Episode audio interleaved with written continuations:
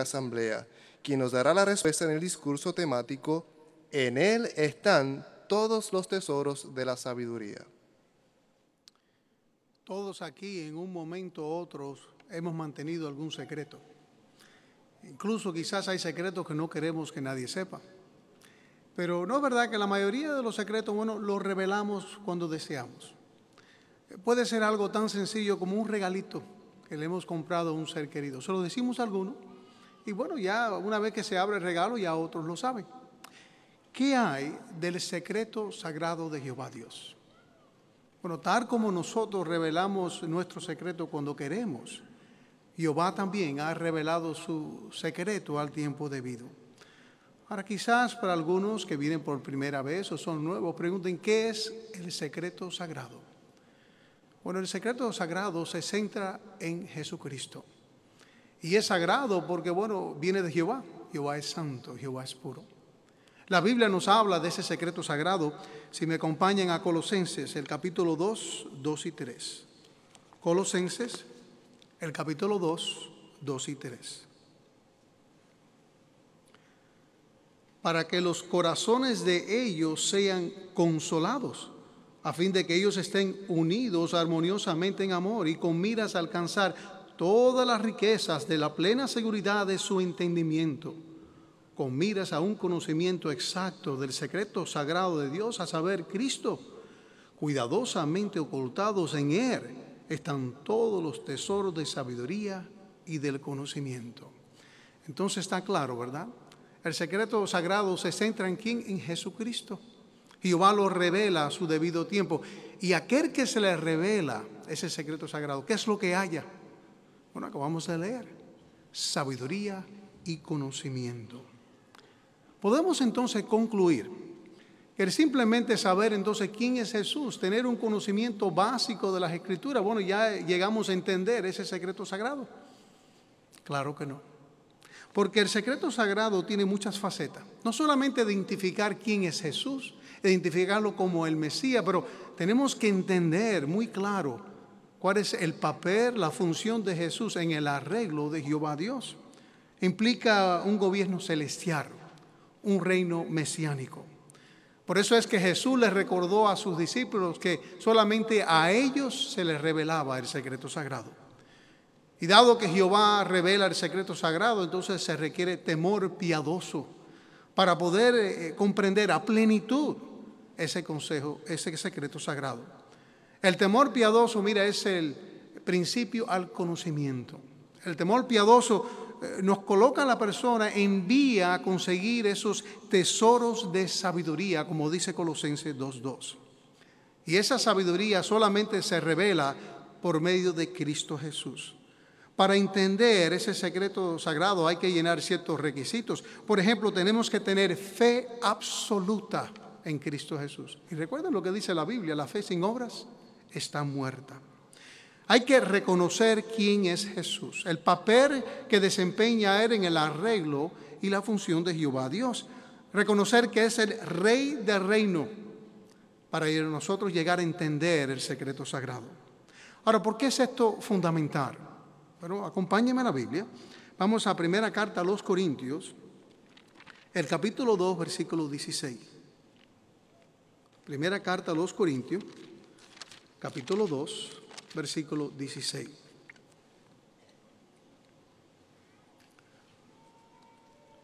Porque ¿quién ha llegado a conocer la mente de Jehová para que se le instruya?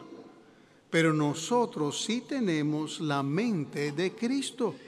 Entonces, cuando nosotros llegamos a entender la mente de Cristo, entonces, ¿qué es lo que sucede? Bueno, se abren todos estos tesoros de la sabiduría la palabra de Jehová, llegamos a entenderlo a plenitud. Conocemos entonces los pensamientos de Jehová también. La fuente del conocimiento es Jehová. Pero recuerden, el secreto sagrado se centra en quién? En Cristo Jesús. Entonces, ¿cómo revela la sabiduría las escrituras? Bueno, por ejemplo, a nosotros profundizar y aplicar las enseñanzas de Jesús, entonces se nos revela esa sabiduría.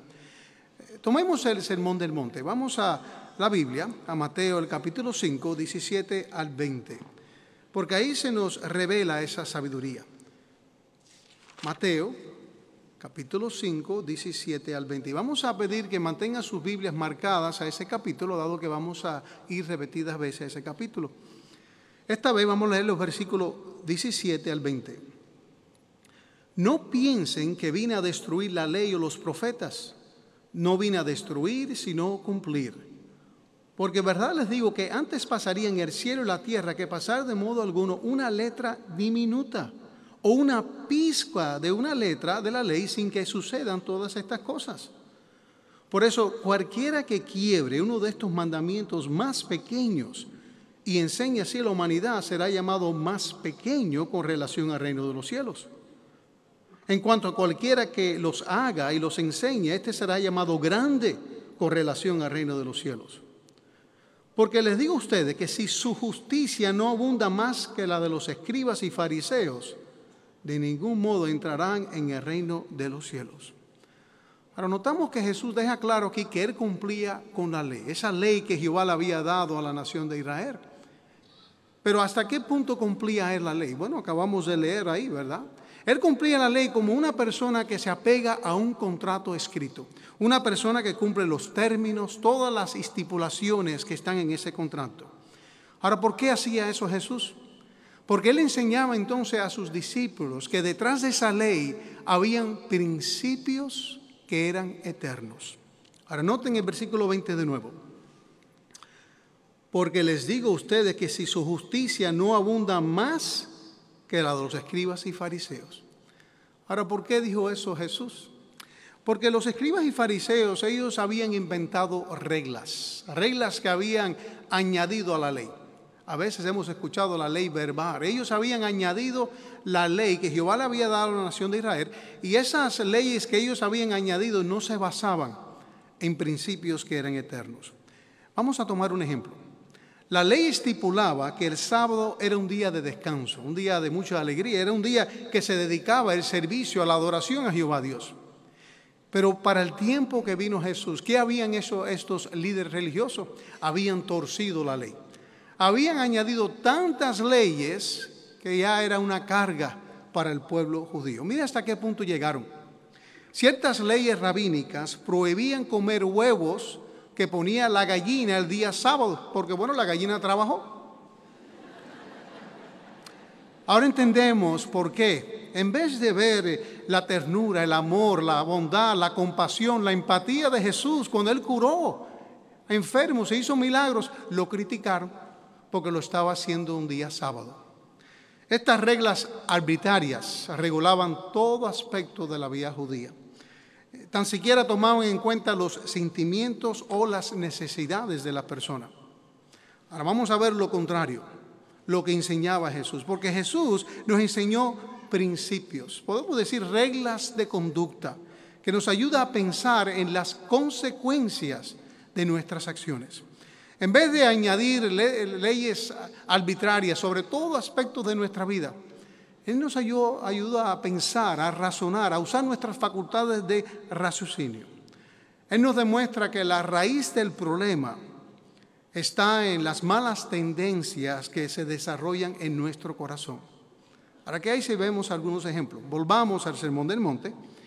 Vamos a esta vez los versículos 21 y 22 del capítulo 5. El 21 y el 22. Oyeron que se les dijo a los de la antigüedad, no debes asesinar, pero quien quiera que cometa un asesinato será responsable al tribunal de justicia. Sin embargo, yo les digo que todo el que continúe airado con su hermano será responsable al tribunal de justicia. Ahora vamos a leer hasta ahí. Aquí está claro qué es lo que decía la ley sobre el asesinar. La ley del hombre hoy día, la ley de Jehová no ha cambiado, ¿verdad? Pero ¿qué es lo que puede llevar a una persona a cometer ese acto? ¿Verdad? Cuando una persona llega hasta querer matar a alguien, asesinar a alguien, es porque ya ha desarrollado odio en su corazón. Pero aún eso no es la raíz. ¿Cuál es la raíz que lleva a una persona a tener esos sentimientos tan malos? Es dar lugar a la ira. A no estar dispuesto a perdonar como nos enseña Jehová Dios. En otra ocasión Jesús nos ayuda a entender este punto con una breve historia de un rey que canceló la deuda de un esclavo, una deuda grande. Sin embargo, el esclavo no estuvo dispuesto a perdonar una deuda pequeña de otro esclavo. Entonces con eso Jesús nos enseñó que Jehová Dios está dispuesto a pasar por alto nuestras faltas, con la condición de que nosotros nos perdonemos unos a otros. Veamos otros ejemplos. Vamos a esta vez versículos 27 y 28 del mismo capítulo 5. 27 y 28. Oyeron ustedes que se dijo, no debes cometer adulterio. Pero yo les digo que todo el que sigue mirando a una mujer a fin de tener una pasión por ella, ya ha cometido adulterio con ella en su corazón. Aunque la ley era clara sobre el adulterio y entendemos cómo lo ve Jehová Dios, Jesús nos ayuda a ver que hay mucho más envuelto que esa conducta misma.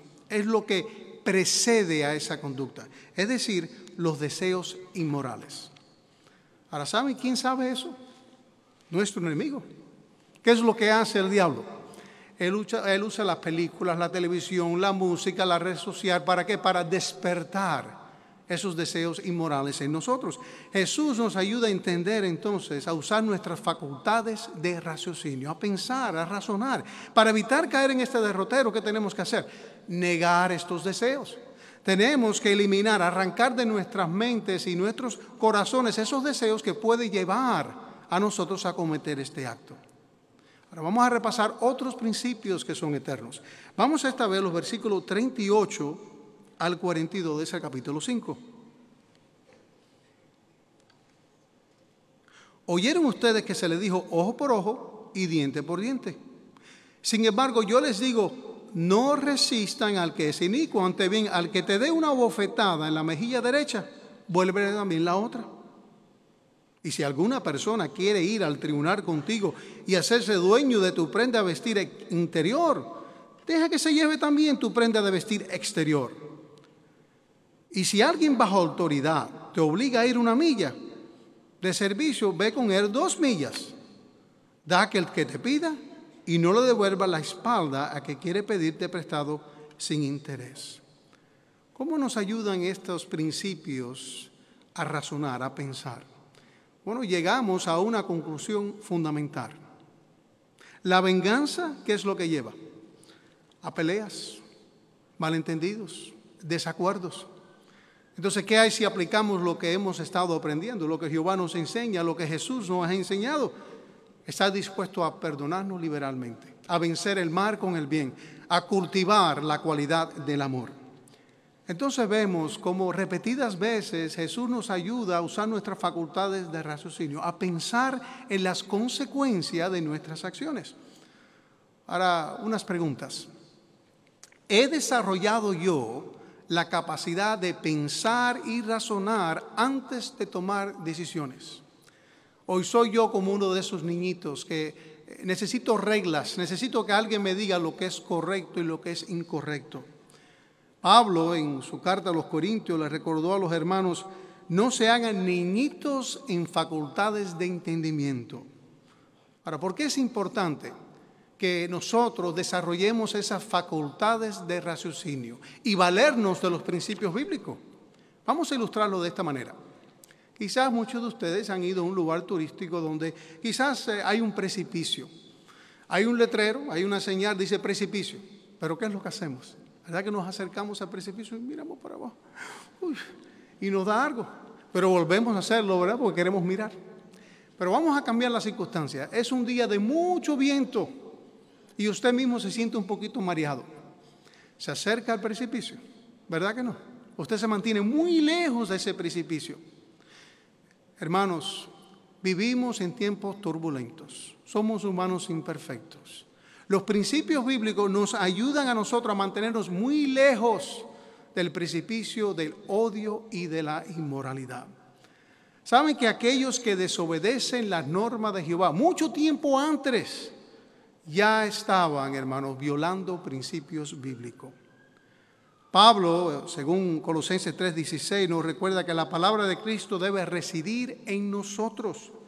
Cuando nosotros estudiamos la palabra de Dios, cuando nosotros profundizamos, descubrimos principios que nos ayudan a tomar buenas decisiones, empezamos a reflejar la mente de Cristo.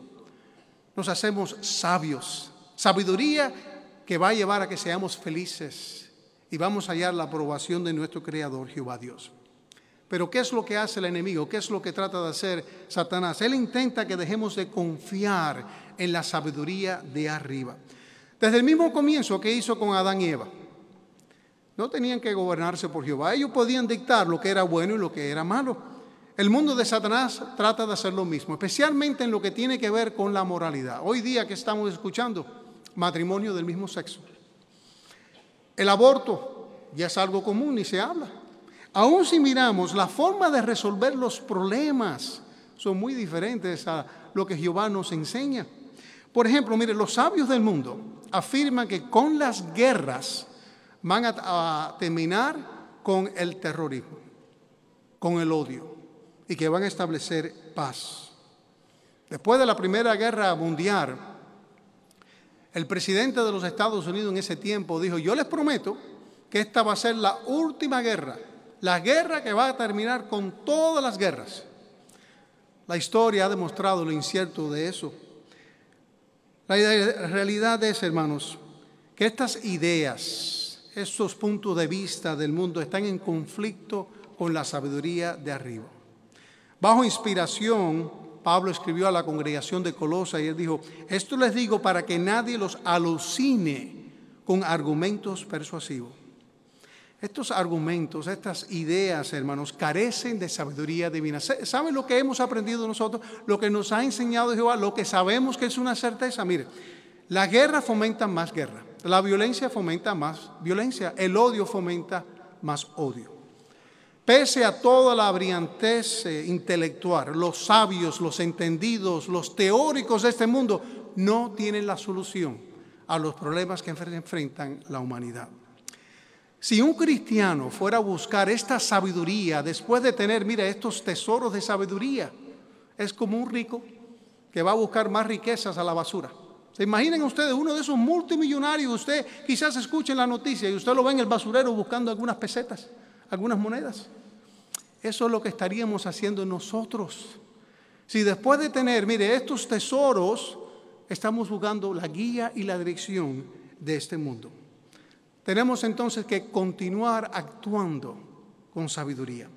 Proverbios 3:13 nos recuerda, feliz es el hombre que ha hallado la sabiduría.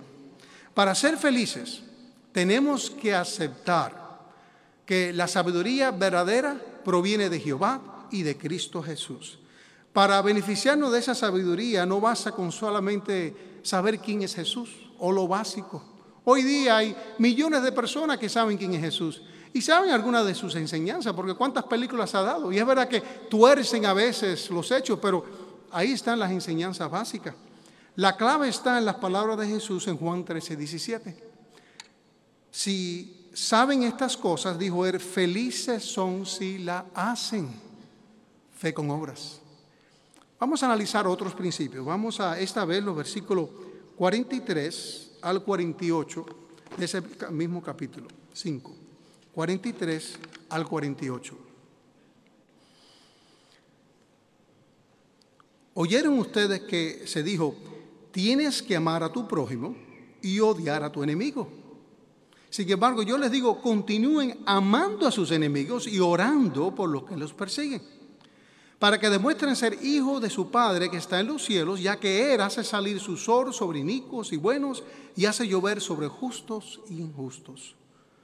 Porque si aman a los que lo aman, ¿qué galardón tienen? ¿No hacen también la misma cosa a los recaudadores de impuestos? Y si saludan a sus hermanos solamente, ¿qué cosa extraordinaria hacen? ¿No hace la misma cosa también la gente de las naciones? Ustedes en efecto tienen que ser perfectos como su Padre Celestial es perfecto. Ahora vamos a reflexionar en estas palabras, porque ¿No es verdad que es fácil amar a aquella persona que nos ama de regreso? Aquella persona que nos cae bien, aquella persona que nos hemos encariñado, pero amar a aquella persona que no nos cae bien, aquella persona que quizás nos está haciendo daño, hermanos, eso requiere esfuerzo. Eso requiere, mire, reflejar la mente de Cristo. ¿Y qué dice Jesús? Oren por ellos. Mediten sobre eso. Una persona le está haciendo daño, ¿y qué está haciendo usted? deseándole lo mejor, está orando a favor de ellos. Pero ¿por qué lo hacemos? Porque Jehová y Jesús nos dan el ejemplo. ¿Qué es lo que acabamos de leer? Jehová hace salir el sol, hace llover sobre buenos y malos. Jehová, hermanos, es bondadoso para con los ingratos y nicos. Entonces, ¿por qué lo vamos a hacer nosotros? Miren aquí Lucas 6:35. Lucas, el capítulo 6, versículo 35. Al contrario, continúen amando a sus enemigos y haciendo bien y prestando sin interés, sin esperar que se le devuelva nada. Y su galardón será grande. Y serán hijos del Altísimo porque Él es bondadoso para con los ingratos y inicuos. Es posible que al demostrar ese amor, al vencer el mal con el bien, usted pueda ganarse a la persona. Esa persona quizás cambie su actitud. Pero eso no es la razón por qué lo hacemos. Porque acabamos de leer aquí, dice, sin esperar que se le devuelva nada. Lo hacemos, hermanos, porque eso es lo que nos pide Jehová Jesús. Lo hacemos porque eso es lo sabio, eso es lo que ellos hacen y es la manera en que hallamos su aprobación. Jesús curó, alimentó y enseñó a miles. Él no estaba esperando agradecimiento. Incluso la Biblia tiene relato de Lucas 17, 11 al 19, cuando él curó a 10 leprosos. Recuerden, solamente uno volvió a darle las gracias. Jesús, hermanos, amaba a los demás. Él quería ayudar a otros. Ahora, ¿no creen ustedes que es sabio imitar a Cristo? ¿Cómo son algunas maneras que podemos hacerlo? Hay muchas, pero vamos a enfocar en tres. Mire, el núcleo familiar. Dentro de la familia a veces hay un poquito más confianza, ¿verdad? Y debido a eso puede haber fricción, puede haber malentendidos. Tenemos que aplicar los frutos del Espíritu. Pero vamos a pensar más allá de solamente aquellos que están sirviendo a Jehová con nosotros. ¿Qué hay de la familia que no son creyentes? Aquellos que quizás nos critiquen, se burlen de nosotros. Quizás aquellos que se enojen porque no entienden, aunque se lo hemos repetido varias veces, quizás nuestro sobrinito, nuestro nieto tiene un cumpleaños y nosotros no podemos ir. ¿Qué vamos a hacer nosotros? Paciencia, bondad. Vamos a demostrarle mucho amor. ¿Qué hay cuando alguien nos hace daño? Y noten cuando alguien nos hace daño, porque hermano, va a suceder. Nosotros somos humanos imperfectos, a veces va a haber malentendidos, nadie domina esto. Entonces, a veces van a haber palabras hirientes. Entonces, ¿qué es lo que vamos a hacer? No nos vamos a vengar. Vamos a aplicar lo que hemos estado aprendiendo. Perdonarnos liberalmente, vencer el mal con el bien. ¿Qué es de la predicación? No importa que la gente no agradezca nuestra labor. No importa si el territorio no vemos, están respondiendo como respondían antes. No importa si compañeros de trabajo quizás critiquen, se burlen de lo que nosotros les enseñamos. ¿Saben por qué lo vamos a hacer? Porque es la manera que demostramos que amamos a Jehová y al prójimo. Cuando uno ama de esta manera, uno disfruta lo que realmente es la felicidad, que viene de mostrar ese amor. Cristo tiene una función clave en el cumplimiento de Jehová Dios. En su papel como rey, Él va a dejar claro que Jehová tiene el derecho de gobernar. Él va a demostrar lo que puede lograr la sabiduría de arriba. Y al igual que los discípulos allegados de Jesús, nosotros hemos llegado a entender el secreto sagrado del reino. Y a recibirlo, piensen en las riquezas, los tesoros que tenemos. Mire solamente algunos. Sabemos el nombre de Dios, Jehová. Nos identificamos por ese nombre, testigos de Jehová. Y lo damos a conocer a otros. ¿Qué hay de su personalidad?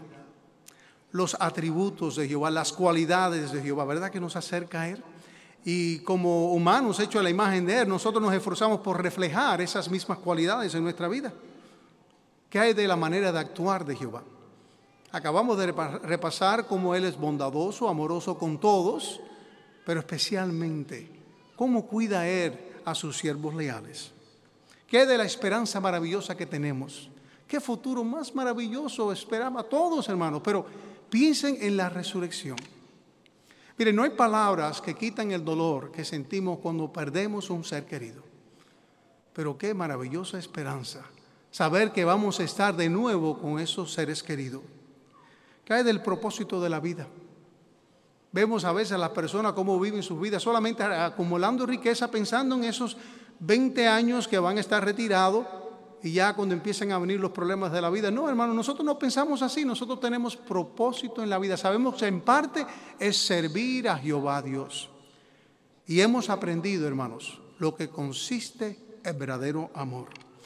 Que nadie jamás nos robe de estos tesoros que enriquecen nuestra vida y van a lograr un futuro maravilloso para nosotros. Por eso nunca olvidemos, hermanos, en Él están los tesoros de sabiduría.